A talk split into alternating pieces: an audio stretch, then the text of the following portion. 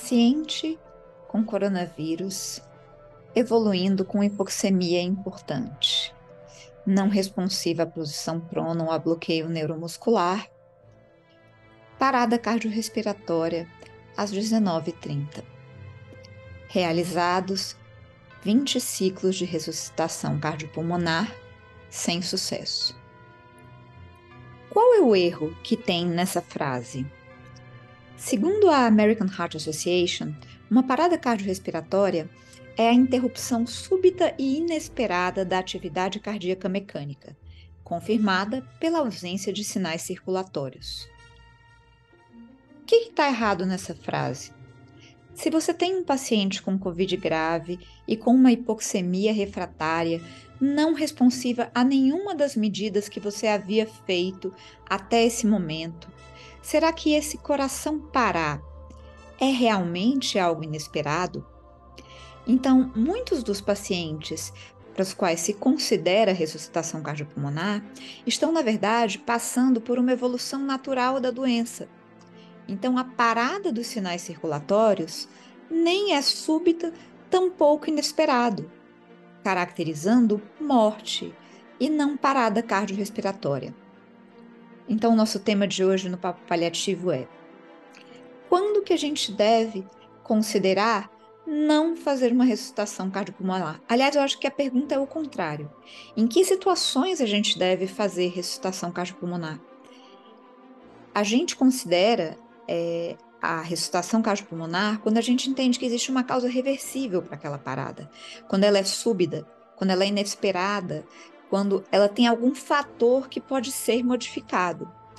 Então, por exemplo, de acordo com o Conselho Europeu de Ressuscitação, é contraindicado realizar RCP, em primeiro lugar, em qualquer situação em que a segurança da equipe não possa ser garantida. Em segundo lugar, a presença de uma lesão que é obviamente letal. Então, um paciente com decapitação, hemicorporectomia, ou um paciente que apresenta sinais de morte irreversível, como rigor mortis.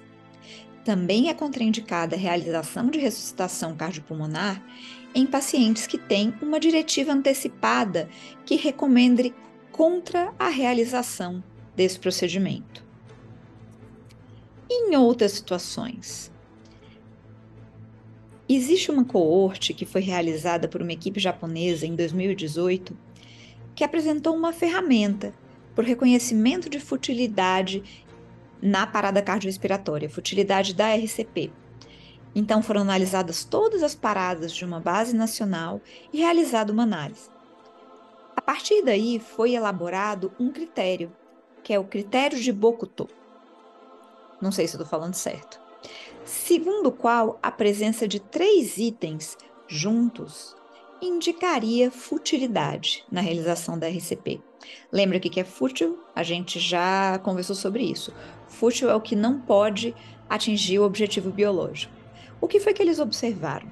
Que quando esses três critérios são preenchidos, existe uma probabilidade abaixo de 1% de sobrevida com status neurológico ok em 30 dias.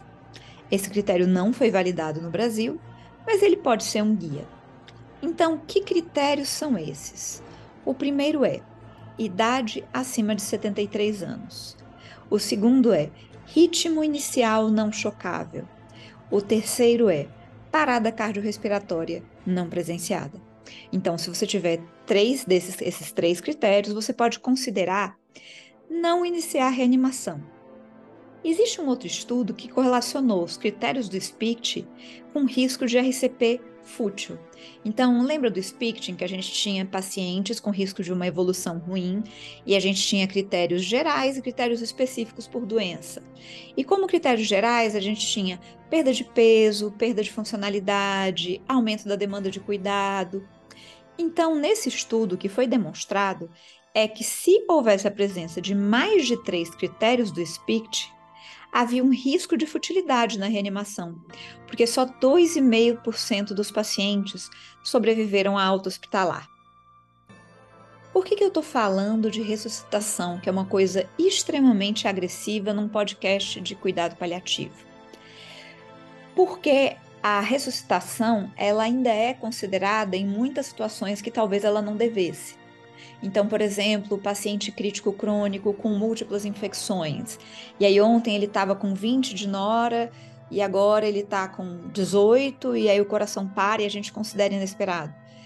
Esse paciente, ele provavelmente a parada do coração se deve a uma situação que já é irreversível. Então, a ressuscitação cardiopulmonar é um recurso, é um recurso super importante, mas é um recurso que tem indicação e contraindicação. Então, em resumo, quando que é contraindicada a ressuscitação?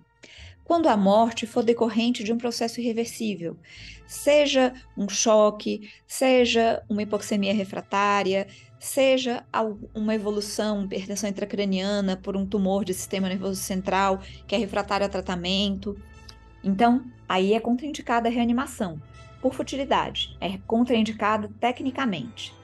Em situações que a lesão do paciente é incompatível com a vida, né? Então, aquela situação da decapitação, por exemplo, a gente pode considerar são fatores de mau prognóstico, parada cardiorrespiratória não assistida, parada cardiorrespiratória extra-hospitalar em assistolia, a gente junta a idade acima de 73 anos e tem aqueles critérios. E naqueles pacientes que são pacientes muito frágeis, que são pacientes com multimorbidades, que são pacientes que têm uma baixa funcionalidade, né, que a gente tem uma previsão de vida de meses a semanas, muito provavelmente a ressuscitação cardiopulmonar nesses pacientes, conforme demonstrado por aquele trabalho que viu os critérios do SPICT, é contraindicada. Ela tem uma baixíssima probabilidade de beneficiar o paciente em termos de sobrevida e, especialmente, de qualidade de vida. Né? Então, a ressuscitação cardiopulmonar ela ainda é realizada em muitas situações em que ela talvez não faça sentido, talvez ela se encaixe inclusive no critério de futilidade estrita, e é por isso que a gente tem que pensar antes de fazer qualquer intervenção. Se durante o seu plantão você identifica um paciente que não é candidato à reanimação, passe isso para a equipe, discuta isso, mostre as razões, explique e lembre-se, a ressuscitação cardiopulmonar ela é reservada para uma situação em que o coração para de uma forma súbita, não para situações em que essa parada do coração é decorrente de um processo que está evoluindo e é irreversível. O nome dessa segunda situação não é parada, é morte. E esse foi o papo paliativo de hoje.